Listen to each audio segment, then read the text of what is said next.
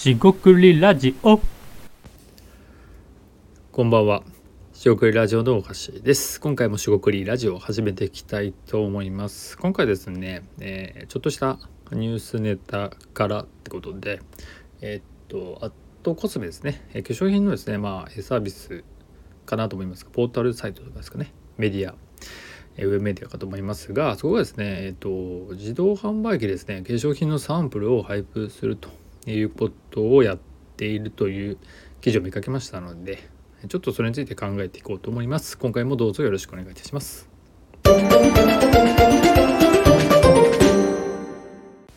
はい、四国ラジオのお箸です。今回ですね、化粧品のサンプルを自動販売機で、えー配布すると、えーアットコスメの取り組みかなと思います。詳細ですね、記事 URL 貼っとくので見てみてください。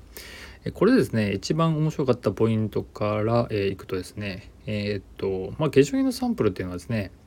えー昔からあるとでアットコスメで結構昔から配布してるんじゃないかなと思いますで、えー、とこの記事にも触れられてたんですが、えー、と今回も一番お伝えしたいポイントはサンプルを配布するので何て言うんですかその、えー購入する、えー希望者じゃない人も無料だからもらえるという人が多いんじゃないかという懸念があると、まあ、わざわざもらいに来るとかね、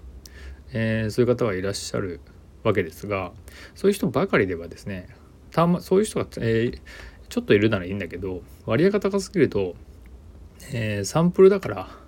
えー実際のですね、えー試供品なわけですよね、えそれでは成り立たないっていうね懸念があったわけです。で実際はそういうことはあまりないようで好評だという記事なんですが、えー一つですね面白い、えー取り組みとしてこの、えー自販機の、えー化粧品サンプル無料ですねを試すにはそのアットコスメのアプリの方を登録しないと、まあ、使えないと。要は会員限定の、えー施策になるというのが、えー非常に面白いかなと思いました、えーそうやって登録すると、まあ、登録にはですねある程度会員の時に年代とか、えーどういった、化粧に使ってるとかっていうデータを、まあ、取る、まあ、個人情報ではないけどデータを取ることで、えーいわゆるマーケティングデータとしていくという考えです。でこういったものってよくあるじゃないですか。まあ、例えば Google とかでも、えー Gmail とか、えー Google 検索とか無料で使えますが、えーそのデータが取られているってことですよね。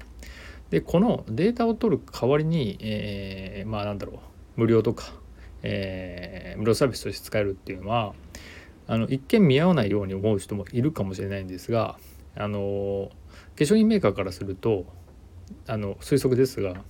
えーどういう人がお客さんが、えーどういう課題を持っていて、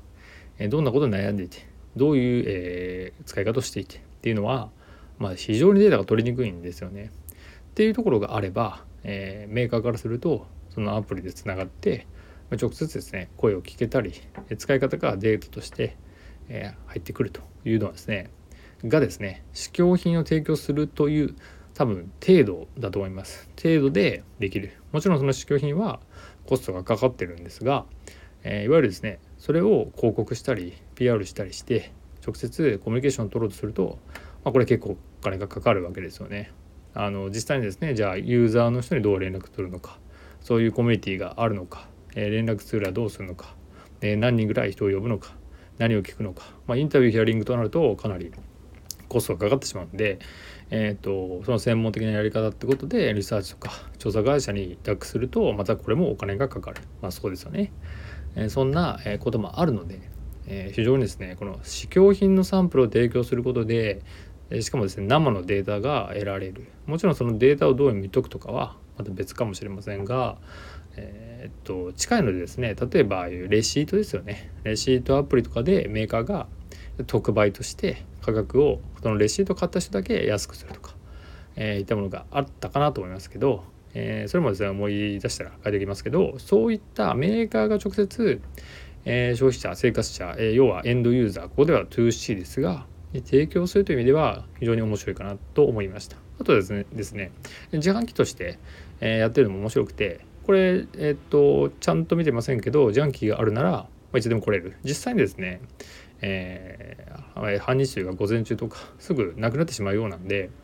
あの24時間取りに行けるとかそういうことではないんですが人を貼り付けておかなくても勝手にですね、えー勝手にというか、そこに入れられてるものを、まあ、スタッフの人が誘導して、えー、やるぐらいであれば結構なんだろうなその管理コストですね配布コストもあもうそこまでかからないと。いうのもなかなか優れてるなと思いましたもう少しですね調べていくと面白いかなと思いました、えー、気になったら、えー、もうちょっと記事を見てもらえればいいかなと思います今回は短めですがビジネスの施策ですねマーケティング PR みたいなお題になりますえー、少しでもヒントになれば幸いです。えー、四国ラジオ大橋でした。えー、ここまでお聴きいただきましてありがとうございました。以上失礼いたします。